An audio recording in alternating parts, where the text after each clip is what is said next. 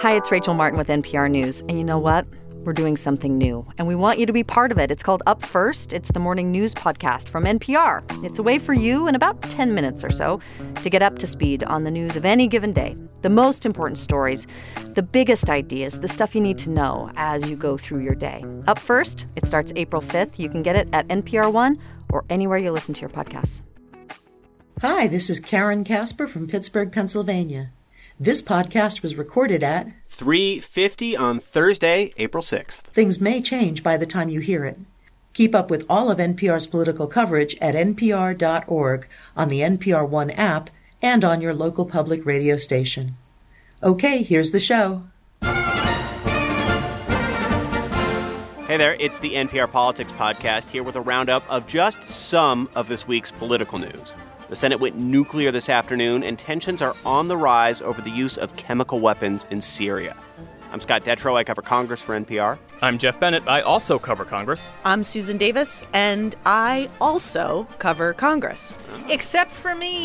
I'm Mara Liasson. I cover politics. And Geoff, uh, if you missed last week's roundup, Geoff's name is new. He is our new congressional reporter. Geoff. Hello, you, hello. You're Welcome. sticking with us for two weeks now. Indeed, I've become expert at uh, uh, bobbing and weaving around tourists in the capital. it's the height of uh, tourist season. Sue explained to me that there's just going to be more and more as the spring progresses. Yeah, we're at like peak school field trip time, and Yeah. peak kids are off from school, and parents do like the family trip to Washington. I got to explain cloture to a middle school group, and I felt like I missed Oh, my man. calling to be a high school or middle school, you know, civics teacher. Well, on that note, cloture was the word of the day in the Senate. There's a big summit underway this afternoon at Mar-a-Lago, and also Devin Nunes is out as the head of the House Intelligence Committee's Russia investigation. So let's start with the moment this afternoon when Republicans in the Senate went nuclear. The clerk will report the motion to invoke cloture. Stay with us here. It started with a cloture vote. Cloture motion, we, the undersigned senators, in accordance with the provisions of Rule 22 of the Standing Rules of the Senate, do hereby move to bring to a close debate on the nomination of Neil M. Gorsuch of Colorado. This is the vote to end Justice the of the debate, and you need Court of 60 States. senators to agree to that in order to get to a final vote. The vote here was 55 to 45, so. Three fifths of the senators duly chosen and sworn not having voted in the affirmative, the motion is not agreed to. And this is when what we've all been calling the nuclear option began to happen. And for something with as dramatic a name as the nuclear option, this was pretty hard to follow and got pretty procedural. Here's Mitch McConnell, the Senate Majority Leader. I raised a point of order that the vote on cloture under the precedent set on November 21st, 2013, is a majority vote on all nominations. Sue, what was he trying to do here? Okay, so when he refers to that 2013 vote, what he was referring to is when former Senate Majority Leader Harry Reid also invoked the nuclear option to lower that threshold from 60 votes to 51 votes to proceed with the consideration of a nomination. What McConnell was doing was he was saying the Reid precedent, as it's known, should be extended to Supreme Court nominees. The 2013 decision did not. It only applied to lower court judges and all other executive branch nominees. So in this movement today, McConnell was essentially asking the chair to make a parliamentary ruling to say that he was correct. And the chair is uh, whoever's filling in for Yeah. the president of the Senate, Mike Pence, because he obviously doesn't sit there all day. In this case, it was uh, Nebraska Senator Deb Fischer. This is her response. The precedent of November 21st, 2013 did not apply to nominations to the Supreme Court. Those nominations are considered under the plain language Rule 22. The point of order is not sustained. which triggered an appeal I appeal the ruling of the chair. and then a Republican vote to overrule the chair. The question is uh, Shall the decision of the chair stand as the judgment of the Senate? This was called by Orrin Hatch, who's the president pro tem of the Senate, which means basically he's the longest serving senator in the majority. The clerk will call the roll. Mr. Alexander. Ms. Baldwin. So this is the vote on the nuclear option, which the Republicans won by voting no against the old rule, basically. On this vote, the ayes are 48, the nays are 52. The decision of the chair does not stand as the judgment of the Senate. So I don't know if the excitement of the moment is really conveyed by all of this floor tape. But uh, Sue, I saw you in the gallery. What was interesting to me is that the Senate was like actually filled. All the senators were sitting at their desks. All the reporters were actually in the Senate chamber. That doesn't happen that much. No, it's pretty rare that all the senators will actually gather. And, and I think they did because they knew that there was going to be this series of procedural votes that they were all going to have to stick around for. Uh, you're right. It's a pretty big impact for what seems like a pretty normal course of operations in the Senate. I think when people hear the nuclear option, they expect to, you know senators to be fighting on the floor and debate, and it all went down pretty civilly. You know, there wasn't much uh, heated debate leading up to it. Um, you know, it could have a really big impact, and we don't know what that impact is going to be long term. In the short term, we know Neil Gorsuch will be confirmed to the Supreme Court on Friday. That's no longer in doubt. And are two main questions coming out of this are now that you can get a Supreme Court justice through the process with only a 51 threshold at all turns, does it create a world where presidents will now nominate more hardcore partisans to the court? Does the court by nature become more partisan? And what does that mean? We don't know the answer to that question, but that's one of the questions.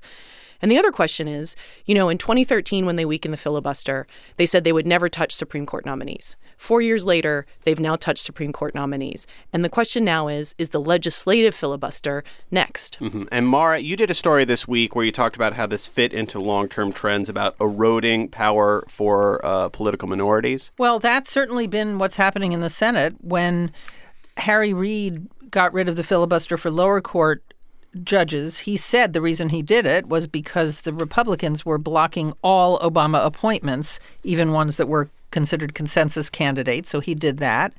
Um, and they now, were. And they were. They were. There's no doubt that even even though both parties have been chipping away at these precedents, the things that made the Senate the world's greatest deliberative body, supposedly, because it had all these protections from the minority party, even though both parties have been chipping away, the Republicans have chipped away more and more effectively.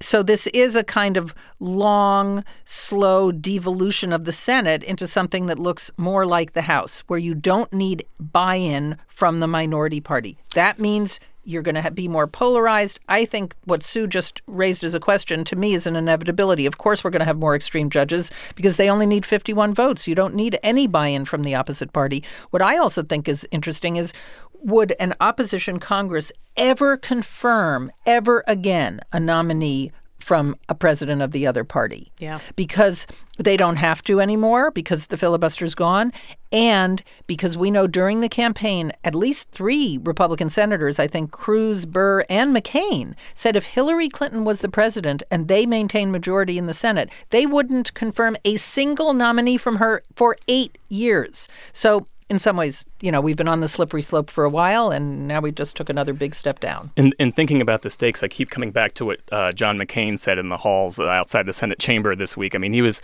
in rare form, really, dropping you know figurative mics all all over the Senate this week, talking about this filibuster. And he said, anybody who thinks this is a good thing for the Senate is a quote numbskull and a stupid idiot. He now he and every it. other Republican voted for it. And you know, the Senate was always supposed to be the slower moving chamber of Congress, the most deliberative body in the world. As Sue points out, there is a real worry that this could lead uh, to legislation as well, even though Mitch McConnell and Chuck Schumer right now say that it, that it won't. But time will tell.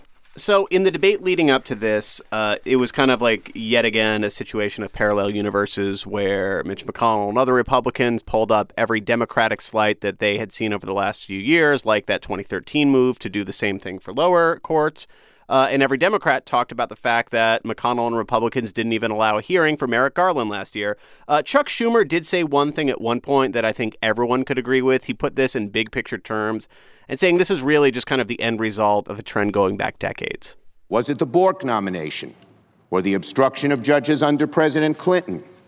Was it when Democrats blocked judges under President Bush or when Republicans blocked them under President Obama? Was it Judge Garland or Judge Gorsuch? Wherever we place the starting point of this long twilight battle over the judiciary, we are now at its end point.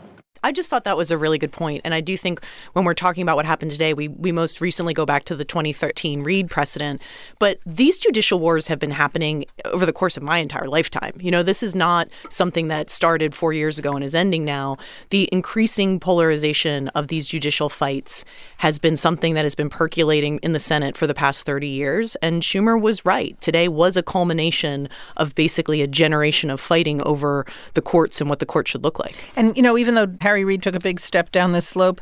The Merrick Garland fight was really big because to deny a nomination, a hearing, even a hearing, and any votes at all, I think was a huge step. And that was every time Republicans said, well, there's never been a partisan judicial, a Supreme Court filibuster, Democrats' heads would explode because all they were thinking about was Merrick Garland and denied a today hearing. was all about Merrick Garland. Yeah. I mean, some Democrats would make the argument that they didn't think that Gorsuch had the qualifications or he didn't answer questions well enough in his hearing. But this was really about the politics of this and the simmering resentment among Democrats for what happened to Merrick Garland and the fact that the Democratic base right now is so lined up against the Trump administration that I don't think it was feasible for most Democrats to be seen as giving Trump a win in any way, shape, or form. And, and that was why the last minute effort to avoid all of this failed. You know, the women of the Senate have a history of working together and really you know, working together to pull victory from the jaws of defeat. And uh, Susan Collins of Maine worked with uh, Christopher Coons of Delaware, Democrat, was not able, she's been working with them all week, and was not able to, to come together on this because she said the two sides were too far apart and the level of distrust was just too high. I also think we have to mention the Republican politics of why they were just as eager to do this, like the McCains and other people even thought it was a bad idea. This is probably going to be the signature achievement of President Trump's first 100 days in office, and that the politics for Republicans to really be able to give the president a win and to give the party a win was also an incredibly animating force on the other side. And I think it goes even deeper than that. This is the reason Republicans held their noses and wanted Trump to be president. This Which he would say. is it. He would say on the Yes. he would say on the Yes. trail, you know what, you might not like, Like me, me, but you but- know what? The. Supreme Court. That's And why you're going to vote for me. And this is why they've put up with everything that makes them nervous and queasy about him. This is it. Yeah, to Mara's point, I mean, the GOP base definitely fights harder when it comes to issues of the judiciary. That might be Um, changing. yeah, that might now, be but yeah, changing. yeah. Um, and that's what's going to cut through. I mean, it took, what, two minutes and lots of tape to explain what happened today? But what will cut through is Neil Gorsuch. He's mild mannered. He's, you know, objectively fit to hold that seat. You know, the fact that this is a major win for Republicans who've been angling for a win for months now uh, is, is really what resonates. Well, it was much easier to understand the move last year to saying we're not going to vote on this guy, and it seemed to animate the right and not really animate voters on the left as opposed to other issues. But Mitch McConnell rolled the dice, and uh, he won big on that one. Mara? And also, you cannot say that Merrick Garland ideologically was the liberal equivalent of Neil Gorsuch. Neil Gorsuch is extremely conservative. There are many legal analyses that say he was he's more conservative than Scalia. Merrick Garland was about as centrist a nominee that any Democrat would have would have put forward. So all these this trend is not just limited to the judiciary. It's been happening in all politics. Things have been getting more partisan, more entrenched. So why wouldn't a Senate majority just make the same change for legislation? Well, that is a really good question. And, you know, that's what Sue raised earlier. And McConnell has been very adamant no, as long as I'm leader, we are not going to change the legislative filibuster. There's not a single member of my conference who would want to do that. Well, actually, he's telling the truth because on the legislative filibuster over time, that would benefit Democrats. Because look how hard it is to undo expansions of government benefits or power. Exhibit A. Obamacare, Exhibit A. And it's very hard to roll them back. And if Democrats got into power, and there was no legislative filibuster, they would pass all sorts of things that Republicans would find very difficult to get rid of. There are advocates in the Senate, particularly among younger Democrats, who do want to get rid of the legislative filibuster, who Sure. do want to make it easier to do these things. Because if you think about the things that had majority support in the eight years of the Obama administration that never saw the light of day because of the filibuster, reform. the public option in the original version of the Sure. health care bill, uh, carbon tax to combat Right. global warming, uh, universal background checks for guns after the Newtown shooting. I mean, a lot of Democrats look at those things and said things that had a majority of support in this country couldn't get through because of the filibuster. Think about it on the other way around. You know, if Republicans now control all branches of government, doing things like tax reform and changing the tax code, the ability for Congress to do much more sweeping changes without any minority input is dramatically increased and, and could dramatically change what presidents and Congress are capable of doing. Right. And it means that we're just an, on an, another step down the slope toward tribal politics, which has been happening in every aspect of politics, not just in the Senate. Well, on that really chipper note, let's shift uh, let's shift gears to the other side of the Capitol because we had some big news coming out of the House today too. For weeks, Republican Devin Nunes has been batting back criticism about how he's running the House Intelligence Committee's investigation into Russian interference in the election. The basic complaint was that Nunes seemed more interested in helping the Trump White House than investigate it. That particular story has taken so many twists that I would just advise you to take a stroll back through the uh, archived episodes of this podcast because we've spent, you know, three or four episodes explaining all the different ways that, that that has come up. So Nunes has rejected these Democratic calls that he step aside. House Speaker Paul Ryan has made it clear that Nunes had his support. And then suddenly this morning, Nunes said he would do just that. He's stepping down as the point person on the Russia probe, even though he's going to stay chair of the committee. We also learned that a reason he's doing that is because the House Ethics Committee has launched an inquiry into whether or not he mishandled classified information, presumably in that process of having press conferences about classified information that, that he received during a meeting at the White House. Uh, Sue, the House Ethics Committee basically, how does it work? What can we expect with this? The House Ethics Committee is a bipartisan uh, committee. It is the only committee in the House that's evenly split between the two parties. So you do need to have bipartisan consensus to move forward on any matter, which does mean that the fact that the House Ethics Committee agreed to open an inquiry against Nunes suggests that at least some combination of the Republicans on the committee agreed that it was necessary. The outside Congressional Office of Congressional Ethics is also looking at him, but that is not related to Congress. The House Ethics Committee is essentially their own internal uh, ethics enforcement, that it's your peers judging you and making sure that you're abiding not, and it doesn't have to be about the law. Remember, the House has its own code of ethics and standards of behavior that members are held to. So it's possible that you could violate the ethics of the House and not be breaking any laws. It's also important to note that this is just an inquiry. What they do is they establish an early phase to see if it even merits an ethics investigation. And if it does, they will again have to make another public announcement, say, or they are launching a subcommittee investigation into Devin Nunes. We're not there yet. And it is true that for the last several weeks, he has been a distraction. He's been a news story in and of himself. Uh, the party's trying to move ahead to tax reform and infrastructure, uh, but yet the stories of Russia Russia and, then Nunes's role in, in oversight is dominating front pages of, of newspapers. Mara, so Nunes was one of the point people on the, the committees investigating Russian interference, possible ties to the Trump campaign. Of course, you have the Senate investigation and the FBI. President Trump seems to tweet about this a lot, dismissing it as fake news. How big of an issue compared to everything else uh, Trump is dealing with has this whole Russia thing become? Well, I think it's a big issue because it's caused so much collateral damage. Nunes was just the latest victim of these self inflicted wounds of the Russia investigation and the White House's response to it. So you've already had Sessions had to recuse himself. Manafort had to step down from the campaign, Paul Manafort. You had General Flynn, uh, the national security advisor, who lasted 24 days before he had to step down. All of these people have been caught up in this kind of bizarre set of circumstances where Russia meddled in the U.S. elections. 17 intelligence agencies have confirmed that.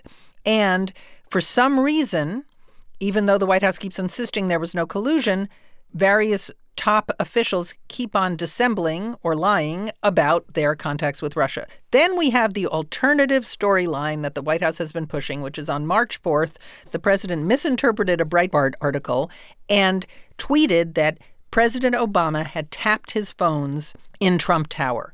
And since then, the White House has been going to great lengths to muster some evidence for the president's claim. No and, intelligence. And as they're doing that, you've had lots of people in official positions saying there's zero right. evidence for the, Nobody has said there's any evidence, but the White House has been working very hard to come up with some. And this is what caused the downfall of Devin Nunes because the White House said, well, we weren't really talking about wiretapping phones. We were talking about surveillance in general.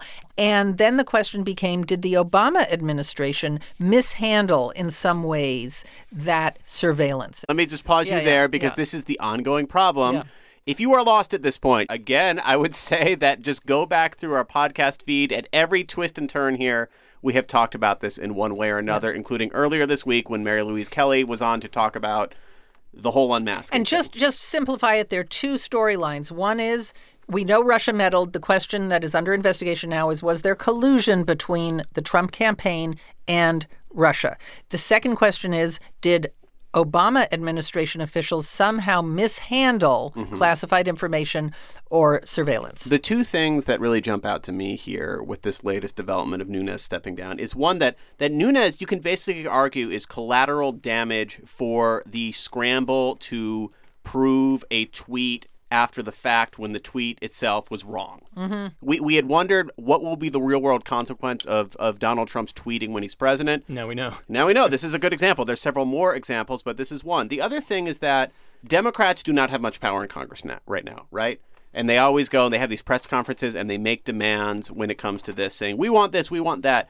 They've actually gotten a lot of what they've demanded. Uh, Nancy Pelosi's demanded that Michael Flynn step down or be fired. He was. Uh, that Jeff Sessions recuse himself from the Russia investigation. He was. That Devin Nunes recused himself. He was.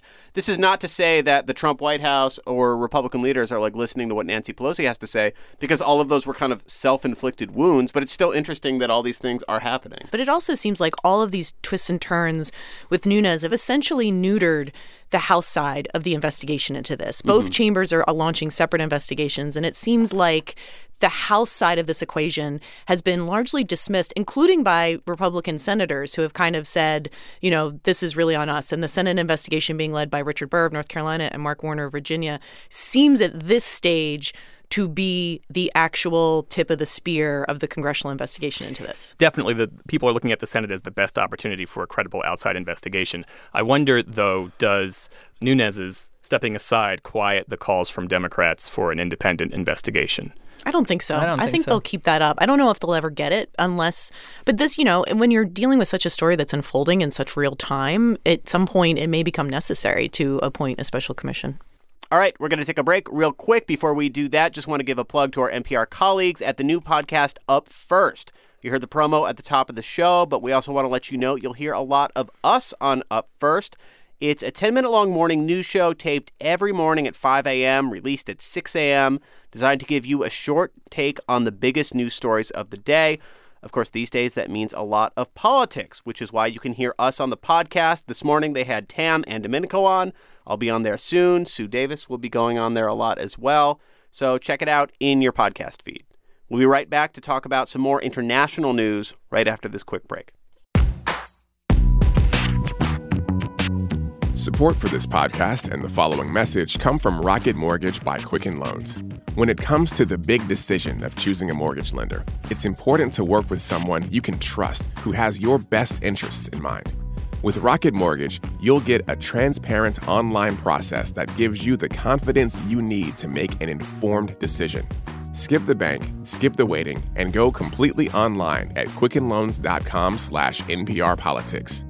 Equal housing lender, licensed in all 50 states.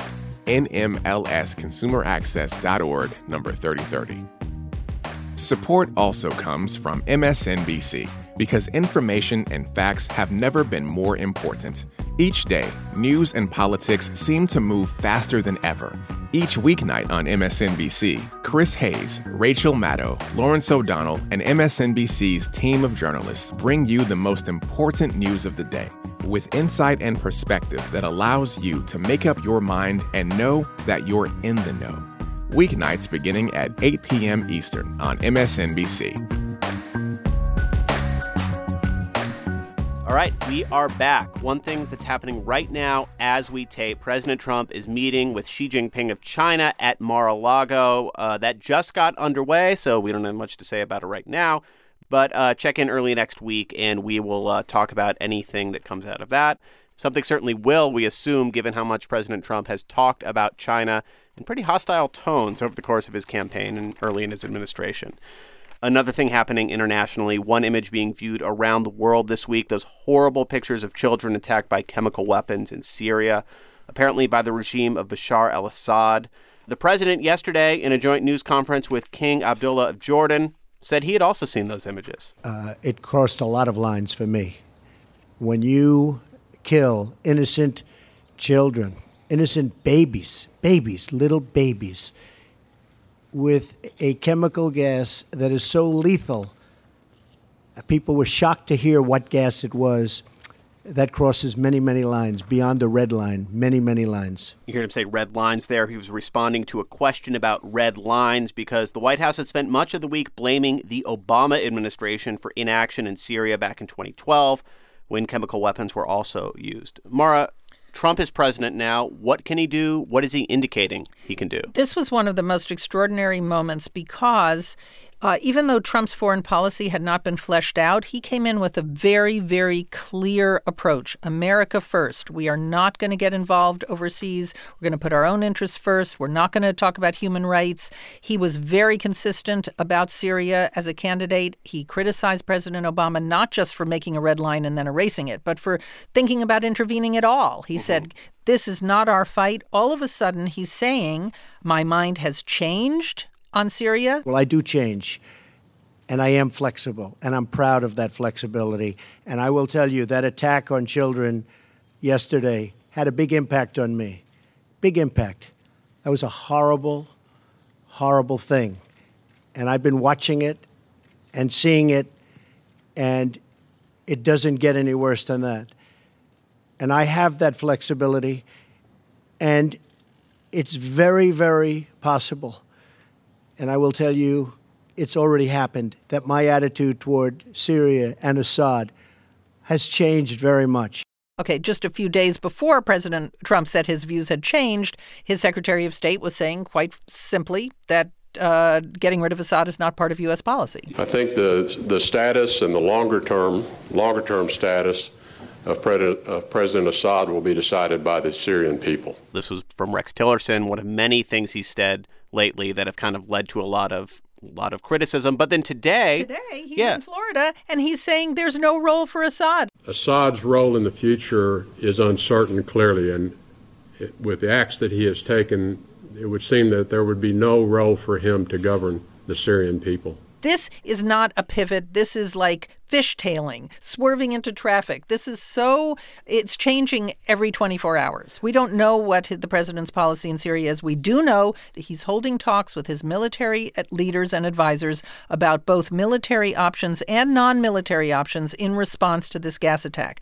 But right now, uh, even Marco Rubio in the Senate said that because Rex Tillerson came out to say that we no longer want to get rid of Assad, Assad felt that he could act with impunity and commit this heinous attack. And one other bit of context Nikki Haley, the U.S. ambassador to the UN, spoke yesterday and she held up pictures of the victims of this chemical attack and she said Russia cannot escape responsibility sounding much more like Marco Rubio and John McCain than the president himself. And well, she said Russia sounding... there because uh, because Vladimir Putin has been a big booster of the Assad regime. That's right. And rhetoric and policy are not the same thing. Of course, in diplomacy, words are all you have here. I'm looking to see what happens next because it is true that the U.S. lost a lot of credibility on this issue under the Obama administration. But let's go back a little bit because I think that this criticism of Barack Obama comes up a lot. And I think we need to go back to 2013 and remind people that Barack Obama did ask Congress to approve an authorization for the use of military force against Syria. And before Congress could act on that, Vladimir Putin stepped in and cut a deal that circumvented Congress's need to vote. And it was becoming very clear in Congress that Republicans in Congress did not have the votes to approve an AUMF uh, for military strikes in Syria. It's use of military use force. of mer- authorization oh. for the use of military force because many in the Republican Party did not want the U.S. to engage in another war in the Middle East. So the idea that this was Barack Obama alone, yes, this did happen on his watch, but the reluctance for military action among both parties in Congress in 2013 put the president in a position of having to do military strikes without his Congress behind it. But there was at the time people thought he was asking Congress to give himself a way out. In other words, he wanted Congress to buy in. Many presidents have ordered military action without congressional approval, and he was saying, "Well, wait a second, if I'm going to do this, I want Congress to also be responsible." But what Sue just mentioned, Putin stepped in and made a deal. You know what that deal was? That, to get rid that, of chemical to get weapons. rid of chemical weapons. So turns out that deal was pretty hollow. I keep coming back to what the Syrian people must think about all this, hearing you know more threats, more words of condemnation, um, and yet nothing seems to change. Um, and these aren't the first horrific images that we've seen. I keep thinking about Alan Kurdi, that three-year-old boy who was washed up on the shores of Turkey. So, you know, we'll have to see what the U.S. does to either force Russia's hand in all of this or to do something about Assad to stop all of this from happening. And also, really interesting if the administration that's been so critical of NATO and other alignments around the world, that at the same time they're now talking about a coalition to, to combat Syria, you know, and that is going to be an interesting test for Trump, too, who has questioned all of these alliances, that he may need to rely on them if he does, in fact, want to take action. Yeah, I think that what's happening this week is is partially the the weight of the presidency on him, but also realizing that America First, which sounds good and it's pretty clear, is really hard to enact as a policy because we have to be engaged in the world and we do have alliances and we can't do all the things we want to just by ourselves. And if you if you decide that you're going to try to take out Assad, then does that create a vacuum where ISIS thrives? Well, it's like it's like a six or seven way problem. and, and one thing that Obama said right before he went out the door was somebody basically said, you know, why didn't you do more in Syria? And he gave this very long answer and said the American people by and large don't want to commit what we need to commit to do something here. Russia is very interested and they're going to do what it takes. We don't seem to be willing to do what it takes. And what is what it takes anyway? Because what's the solution here? Like a vacuum for more ISIS? You well, know, the second, the second after Assad, this the next powerful force in Syria is ISIS. That's who would come in. I've said this before, but you know, the moral the, to me, the takeaway from the week is this is reality television without the television, which is that it's really, really hard. He couldn't pass health care. His party is divided. His White House is divided. And as Sue said earlier in the show, that's maybe one reason why Republicans were so desperate to, to get Neil Gorsuch on the court because that's the only hard, clear, feel good story that Republicans have for themselves. I think now. it's very possible, as Sue said, that that will be the only big legislative accomplishment that he has for his first 100 days. All right, well, we're going to take one more quick break and we will come back and do Can't Let It Go. Support for this podcast and the following message come from Green Chef. Green Chef delivers organic ingredients and easy recipes to cook delicious meals. What sets Green Chef meal kits apart? They're USDA certified organic, so you can feel great about what you eat and where it comes from. Cook quick, tasty dinners at home. No planning or grocery shopping required. Go to greenchef.com slash politics to get $50 off any meal plan. Back. Before we go on, a correction to last week's roundup. In our Can't Let It Go segment, we played this very funny tape of President Trump at a listening session with police. All this live television, it's always live for me. You know, unfortunately, other guys say, make a speech nobody cares. With me, everything's live. One mistake, and it's no good. But we just can't make mistakes, right? So we don't make mistakes. Go ahead, Ken. Um, Chuck Canterbury, the National President of Fraternal Order of Police from South Carolina. Well, that sounded funny. It's still funny, but it turns out that guy actually does go by Ken, according to an article in the Philly Voice. I'll read the quote. Chuck Canterbury's full name is Kenneth, and he goes by his middle name, Charles. Trump called Canterbury Chuck throughout the day, but kept it formal for the meeting with the press. So we stand corrected, Ken or Chuck. Uh, before Can't Let It Go, real quick, Mara, we were talking before the break. You had one other point on all of this. What what happened this week in the Senate? The Senate got rid of the filibuster to confirm the nominee of a president who lost the popular vote and is under 40%. I mean, that's really something. We don't know where this is going. I mean, in some polls, he has 35%. Even though the Republicans have control of almost every aspect of American power state legislatures, governors' offices, the Senate, the House. They're on their way to having a durable conservative majority on the court, the White House. They represent a minority of the country. And as Sue pointed out earlier, their policies are also not as popular as Democratic policies. And I don't know where all this leads, but So is it just that they're that much better than Democrats at elections? well, there's no doubt about that. Yeah. There's no doubt about that. But I do think that if you're going to enact policies that are wildly popular inside the Republican Party, but not in the country at large, what happens over time when you do that over and over again? And you take away all of the guardrails that forced you to, to work across the aisle. In other words, getting rid of the filibuster almost takes away a protection that the Republicans had. In other words, the filibuster prevented them from getting too far off to the right. Which could hurt them in the future. Right, Now it they have no. from themselves. Yes, it saved them from themselves. It's kind of like um, putting a lock on the refrigerator because you're dieting. Well, you know where you hid the key. There's no law that says you have to have a lock on the refrigerator. They just took the lock off the refrigerator.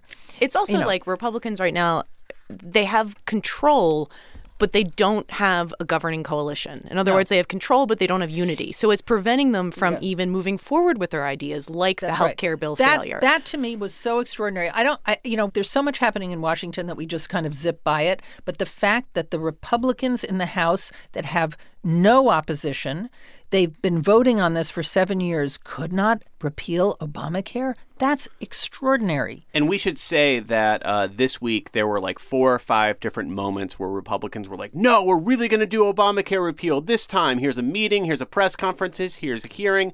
By and large, was that just for show? Yes. and Yes, absolutely. those- Why? Uh, you know, I don't think that they are ready to concede failure on what had been their signature campaign promise for the past seven or eight years. And I think that there are corners of the Republican Party that still think that they can do something on health care.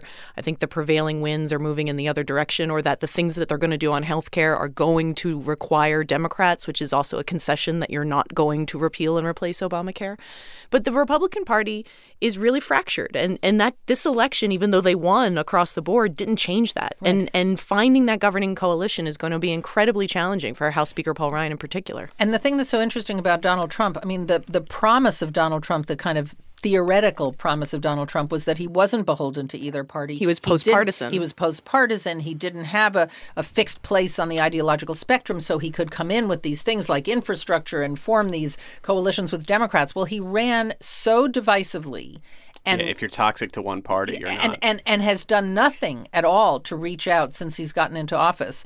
He hasn't actually governed as a Trumpist. Let me ask you guys, all of you, you might have thoughts on this. One thing that, so Trump did an interview with the New York Times yesterday, and there were a lot of interesting things to come out of it. But one of it was he said something like, Well, I'm saving infrastructure because I'm just going to put it on to something else to, to get some votes with it because it's so popular. What did that you make of this? actually was not as crazy as it sounds because many people have conceived of tax reform as if you do it rev- either revenue neutral or revenue positive, the revenue it gets you, you put into infrastructure. That that has been one of the thoughts about tax reform, but they have not. He has not explained what he wants to do uh, with tax reform. They've rejected the carbon tax. They've rejected um, Gas the- a gas tax. They've rejected the border adjustment tax. So we don't know what they're planning to do with the tax reform. The one thing we know is they want to run the show from the White House. They don't want to fall into the same trap of having Paul Ryan tell them, "No problem, I've got something that's going to pass," and then have it Yeah. fail. And, and not only has he not explained it, he hasn't sold it to the conservative members of the Republican Party because this morning members of the House Freedom Caucus rejected the idea completely out of hand. Rejected which idea? That The, marrying uh, the infrastructure. ah ah yeah. Yeah. I mean, this is like going to be the philosophical clash of this administration is that like Trump's philosophies are not conservative inherently, and that the worldview of the House Freedom Caucus and the and the campaign positions that Donald Trump won a national election on don't overlap in a lot of ways. And even more fundamentally, he hasn't presented an agenda that expresses his philosophy. Yeah. In other words, he's kind of gra- let himself be grafted onto the House conservative agenda, which crashed and burned on, on health care.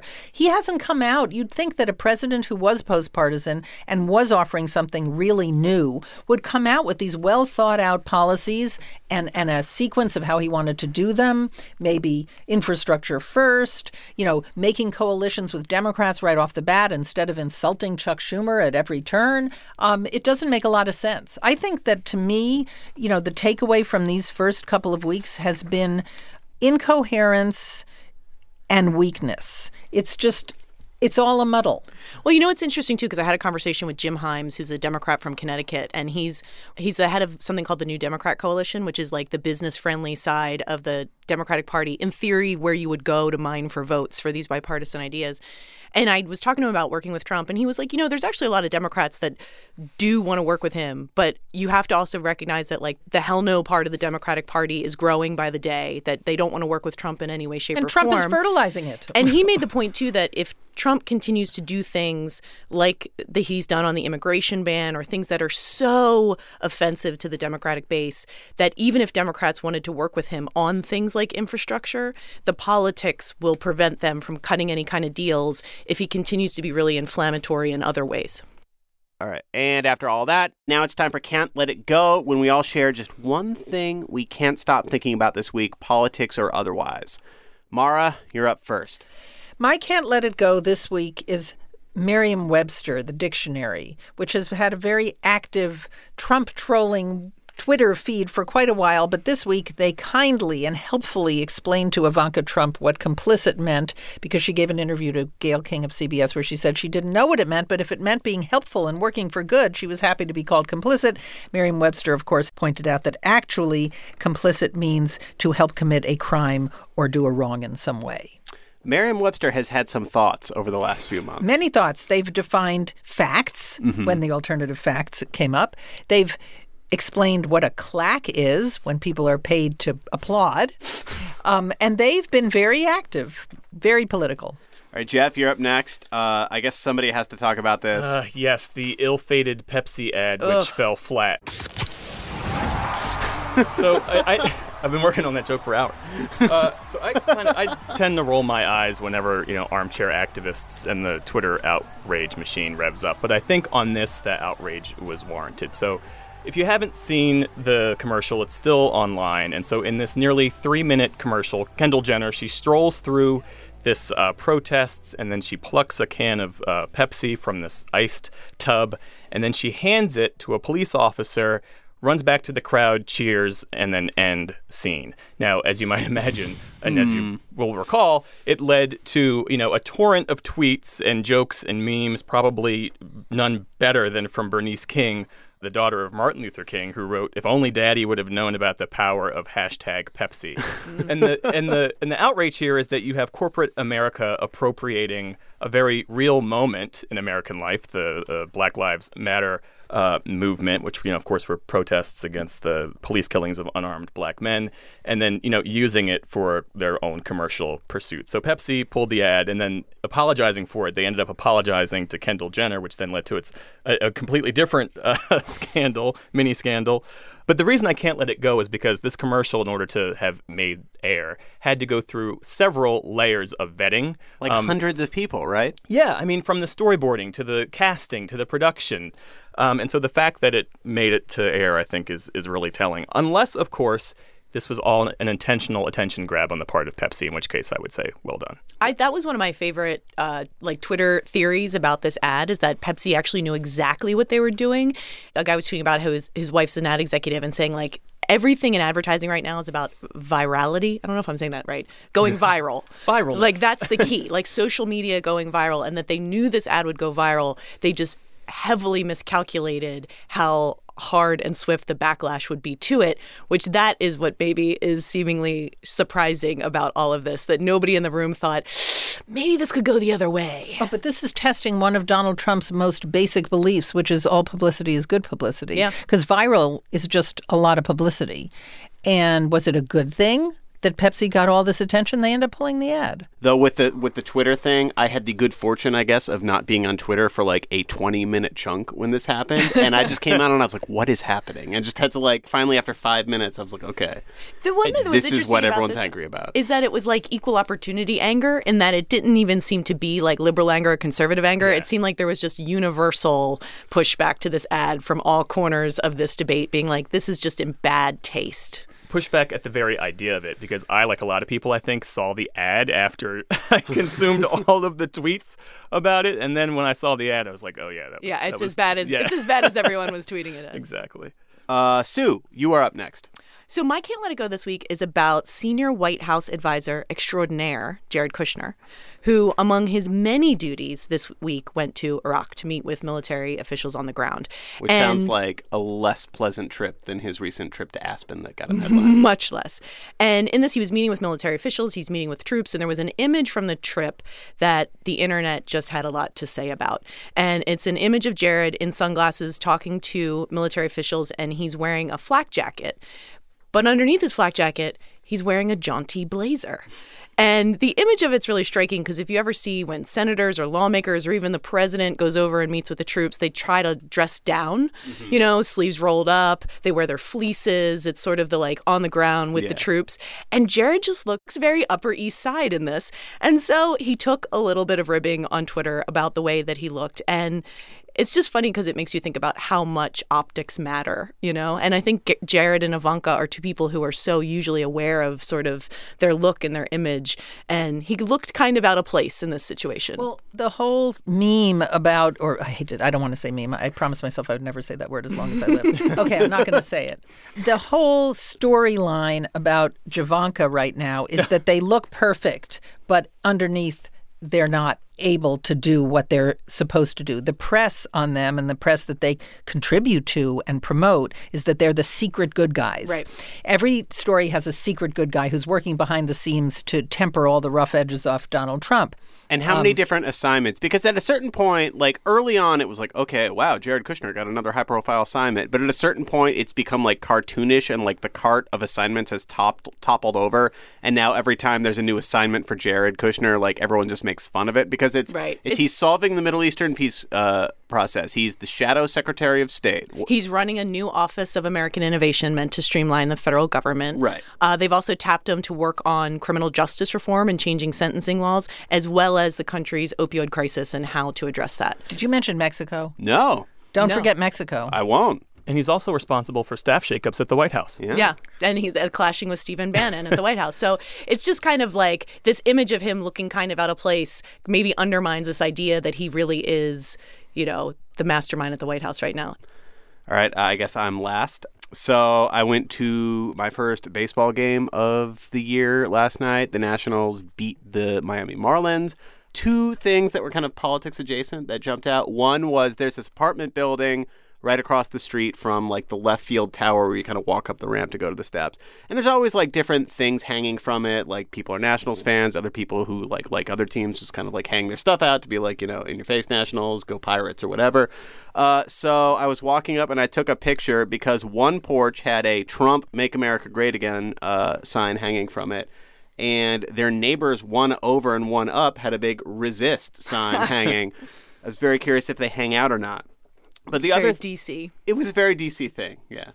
Uh, the other thing, so they, uh, you know, halfway through the game, they they race presidents. And the the racing presidents are those huge, literally larger than life uh, mascots that run around. Yeah, and they started with the Mount Rushmore presidents, and then they added Bill Taft for like no real reason.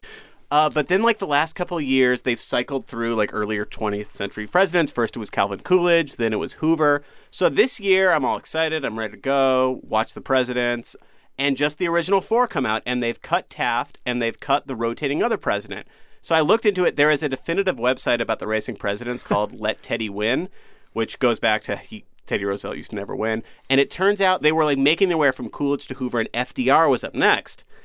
And that presented problems because FDR, of course, was in, He's a, wheelchair. Wow. So, like, apparently the Nationals really thought this through and did research and did outreach to disability groups. Like, is there a way we can do this and, like, you know, champion uh, people with disabilities? But, like, it seemed like any way that could have gone would have been like a minefield. Yeah. And they were just like, you know what? No extra presidents this year. I had no idea so much thought went into the racing presidents. Maybe Pepsi could take a lesson from the Nats PR team.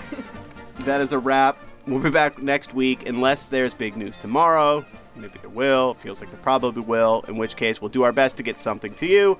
But also, don't forget to subscribe and listen to not only our podcast, but Up First, NPR's new daily news podcast.